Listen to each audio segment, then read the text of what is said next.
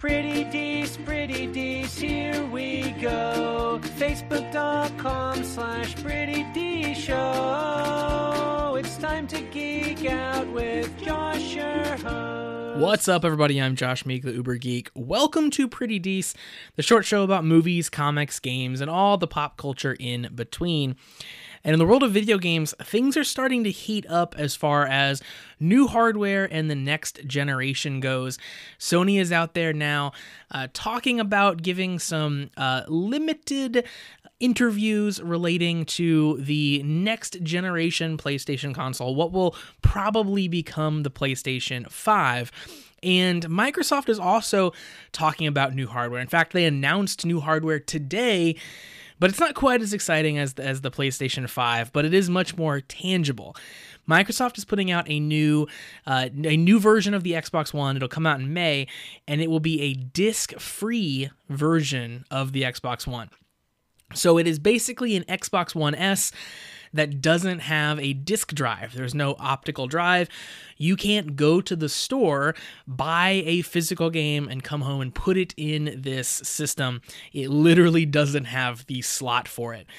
It will end up being a little bit smaller than the uh, than the normal Xbox One S, which of course is already a smaller version of the original Xbox One, and a smaller version of the Xbox One X, the uh, super high-powered, beefy version of the Xbox One console.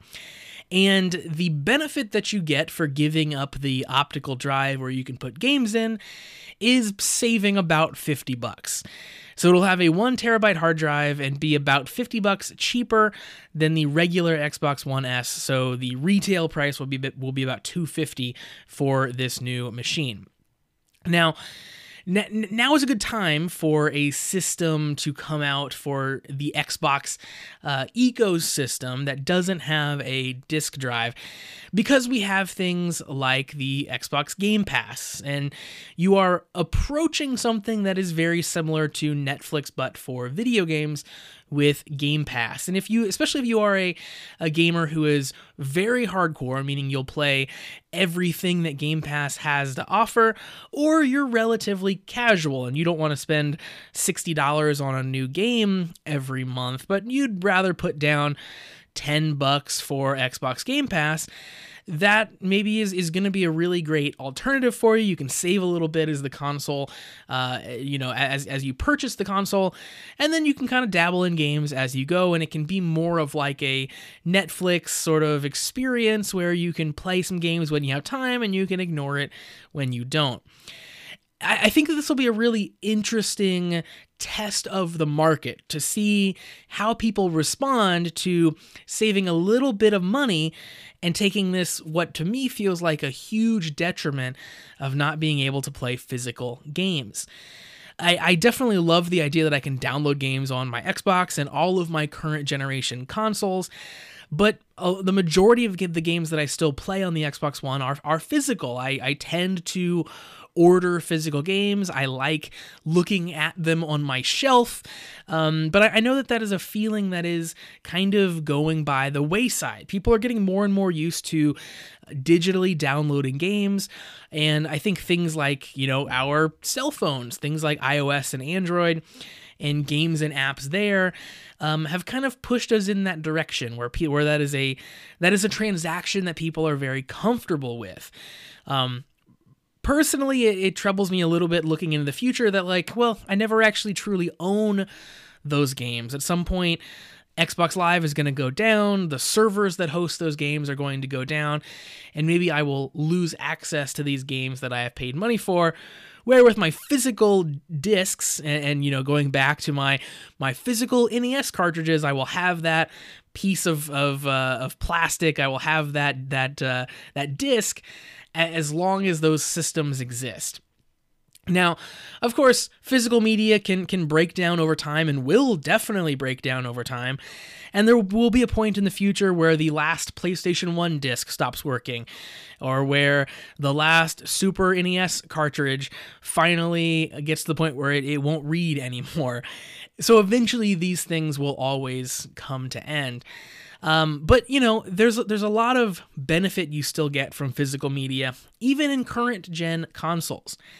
if you want to save a few bucks and go out and buy this disc free Xbox One S, you are immediately signing away the ability to buy used games. You can't borrow a game from a friend to try it out.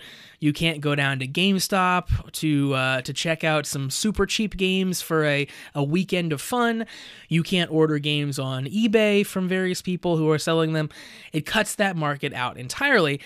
So if you are choosing to not go the route of getting Game Pass on these on this thing and kind of doing the Netflix style approach, if you are purchasing games from the Xbox store, you're probably going to be spending a whole lot more over the course of your time with this machine because you are paying uh, more of a premium because you're not going to be able to buy used or buy sales or anything like that that you find in the various, you know, Amazons and, and, and Walmarts and GameStops of the world.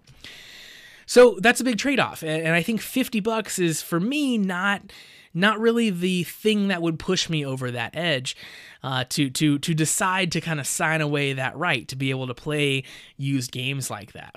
But it might be for some people, and, and I think that this will be a really, really interesting test to find out if that is going to be a massive selling point for the general audience. Are people willing to buy the cheapest Xbox One on the market and lose the ability to play physical media.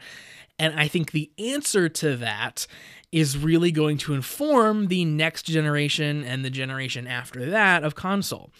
If this thing sells like hotcakes, I could really see Microsoft pushing diskless consoles much, much harder when they make the ultimate successor to the Xbox One. So there's a, there's a lot there to unpack, and there's a lot to think about as far as you know strategy and general uh, consumer buying habits as it pertains to Xboxes and consoles as a whole. Now, as I, as I said, this thing is is uh, priced at 250. That's kind of the uh, the price they are they are suggesting. But if you've looked at Xbox One S prices anytime recently, you know that you can typically get an Xbox One S bundle for around 250 especially when you look at around like Black Friday sales for example. So Microsoft has said that that during sales, this disc-free version of the Xbox One S will maintain at least a $50 difference between the disc version of the console. So you can probably once this thing's been out for a little bit you'll be able to find it for around 200 when the xbox one goes on sale. So you hit that 200 point and and that's even more enticing than than 250 is. But it still isn't that kind of bottom line like 150 $100 range that it kind of almost becomes an impulse purchase for some people. So it still it still is a, a purchase you have to think about uh, coming along with the uh, all digital Xbox One S are a few games. You can get you get Minecraft, Sea of Thieves, and Forza Horizon 3 pre-installed on the console. So, you know, some some popular games, some big hitters, but nothing brand new, uh, and and nothing that's going to make people buy the system just for those games. But it's always nice when you get games bundled in with a system, and three games and three good games is, of course, always uh, a nice include as well. So again, I'm pretty excited about uh, seeing kind of where, what people think about this and seeing if it does well, seeing if it doesn't, and uh, and kind of going from there and making speculations about the future of console gaming from that point. So that's going to do it for Pretty Decent. Thank you for joining me to talk about the Xbox One S disc free version. Comes out in May, so we'll keep our eye on it as, uh, as it gets uh, closer to release here. If you want to catch up on all of the past episodes of Pretty Dece, check out the website prettydeceshow.com. And of course, I have a YouTube channel. We put up vlogs and other fun videos there, stuff that that doesn't get uh, get displayed here on the podcast feed. You can find that at youtube.com/slash prettydece. And of course, hit me up on social media. Let me know what you think about this Xbox One S. You can find me on Facebook, Twitter, and Instagram at Pretty Dece Show.